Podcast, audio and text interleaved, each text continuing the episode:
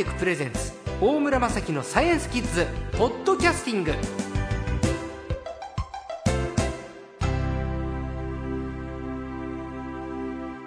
さあ今年最後の最高です。前回に続きまして科学ジャーナリストの寺門和夫さんです。よろしくお願いします。よろしくお願いします。さあ年の瀬ですよ。来年を占いましょう。よ、はい。2016年に期待される科学について、まずは。はい。そうですね。あの一番来年期待しているあの動きですね。これの中で僕が注目しているのはあのいわゆる自動運転の自動車ですね。は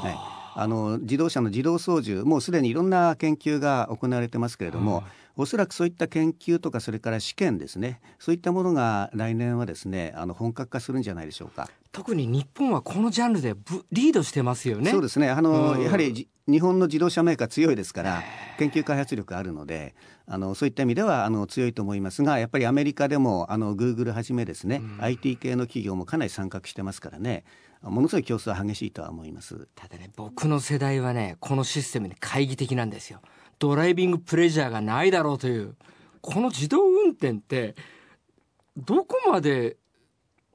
機械に委ねていいんですか？そうですね。あの実はこれあの今のおえー自動運転のですね、あのまあ国際的なその考え方の中で大体その運転のレベルを4段階ぐらいに分けてるんですね。あ自動機械の、うんそうです。で例えばあの一番最初のあたりだとですね、危ない時にブレーキをかけるとか、はいまあ大体今あの自動車にはついてるようなまあそういった機能に近いところ追ですが、突防止のシステムねですね,、これがですねただしあのレベルの4までいきますと、あのハンドル操作からそれからブレーキ操作から何から何まですべて、えー、と自動車が自動でやるというシステムなんですね。でその時に実はその運転手は乗っててもいいんですけども、はい。あのハンドルからもあのブレーキペダルからも手を離しているはい。状態ですね。でいざっていう時にあのとんでもないなんかトラブルが起こった時には自分で運転できるようになる、まあ、そういった体制で乗ってるというのは一つレベル4の考え方としてあるんですが、レベル4のもう一つの考え方はそういったあの万が一のことが起こった時にも人間がなくても大丈夫だっていうシステムまでいくという考え方もあるわけですね。あもうき究極完全に究極の自動運転になるという考え方ですね。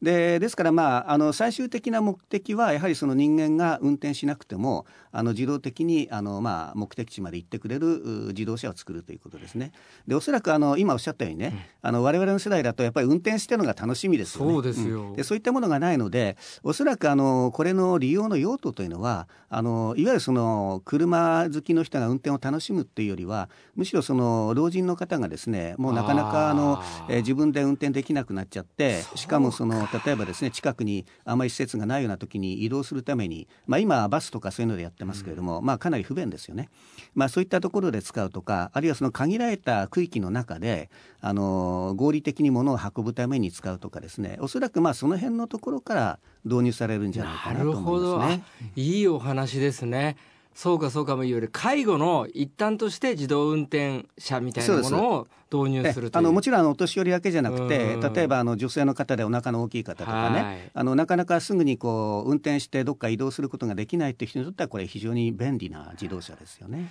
でも運転免許のねありようなんかもこれからいろいろ言われると何をもってじゃあ免許なのかとかそうです。飲酒運転の問題もあるだろうし自動運転だからいいやって飲みながら運転席で見張ってたらいけないだろうし。えあの実はですねその問題つまりあの法律的な問題ですね、はい。あのこれを解決しないといけないんですね。であの今日本には道路交通法というのがありますね、はい。まあ、これで大体その自動車の運転というのはこう規定されてるわけです。で世界中にやっぱり同じような法律がありましてあのこれはですねあの国際的な条約でねあの公道公の道は、あの運転手がいない車っていうのは走ってはいけないということになってるんですね。つまり今の法律では条約的にもそうなんだけれどもあの自動運転自動車っていうのはあの道公道を走っちゃいけないことになるんです。ですからこれはまずクリアしないと実際にこう実用化には結びつかないのが一つあります、ね。東京モーターショーでね運転席に背向けて向かい合わせのねコンセプトカーがあったけどあれじゃあ日本の法律じゃまだダメってこと？そうです。あの、まあ、世界どこもそうなんですけれどもええ。まあ、まずその問題を解決して、ええ。今おっしゃったような問題とかそれから事故が起こった時どうするかとかね、あの例えばその事故で問題なのはあの自動運転自動車同士はおお互いにその位置を確認している可能性あるので、うん。まあ、あの接触したり衝突することはないかもしれないけれども、自動運転の自動車と人間が運転している自動車の事故はこれ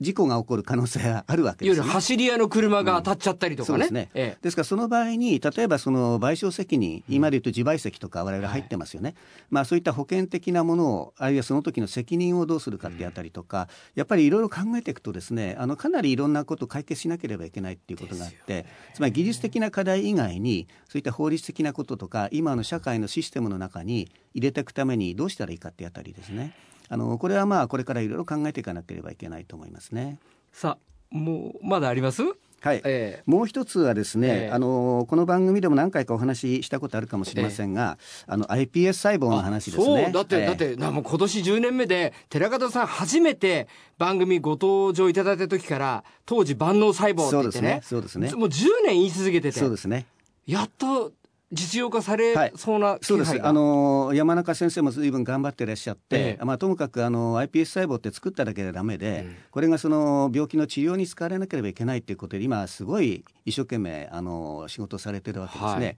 それであの昨年実はその理化学研究所のあの高橋正代先生という方が、あの実際に iPS 細胞を使って、えー、患者の方の網膜ですねここの細胞に移植するという、まあ、あの試験を行いましたね。目の移植ですよね目に。あの網膜の,、はい、あの加齢黄斑変性という、まあ、あのだんだん年取ってくると目があの細胞がですね傷んで見えなくなってくるという、はい、まあ、そういったあの病気があるんですけどもそれを、まあ、治すために新しいその iPS 細胞で作った網膜の細胞を移植するという試験ですね。1年以上経ったけどでもその後の音信がねそうですね。あまりあの一般にはあの、えー、報道されなかったんですけども、えーと、いつだったかあの高橋先生記者会見されまして、はい、もう1年以上経ったのであのそれであの、まあ、この試験っていうのはあの治療が目的ではなくてあの iPS 細胞から作った細胞を人間の患者の方に移植しても安全かどうかで確認がメインだったんですね。うん。でそれで言うとあの例えば心配された例えばそのがん細胞ができるとかそういったことはなくてあの基本的に安全性は今確保されてるその患者さんの目に馴染んだ、うん、ということですか？それから、あの患者さんにとってみるとやはりあの前よりも少しあの見えるようになってきたということもおっしゃってるようですね。まあ、そういった意味ではその実際に患者の方に使う試験としては第一段階としてはこの加齢黄斑変性で高橋正代先生がやったあの試験っていうのはこれあの非常に今大きな成果を上げてるということが言えますね。ただし次の段階がありましてね、ええ、実はあの高橋正代先生のあの旦那さんっていうのはですね、え、あの京都の iPS 細胞研究所にいらっしゃるんですね。山中先生。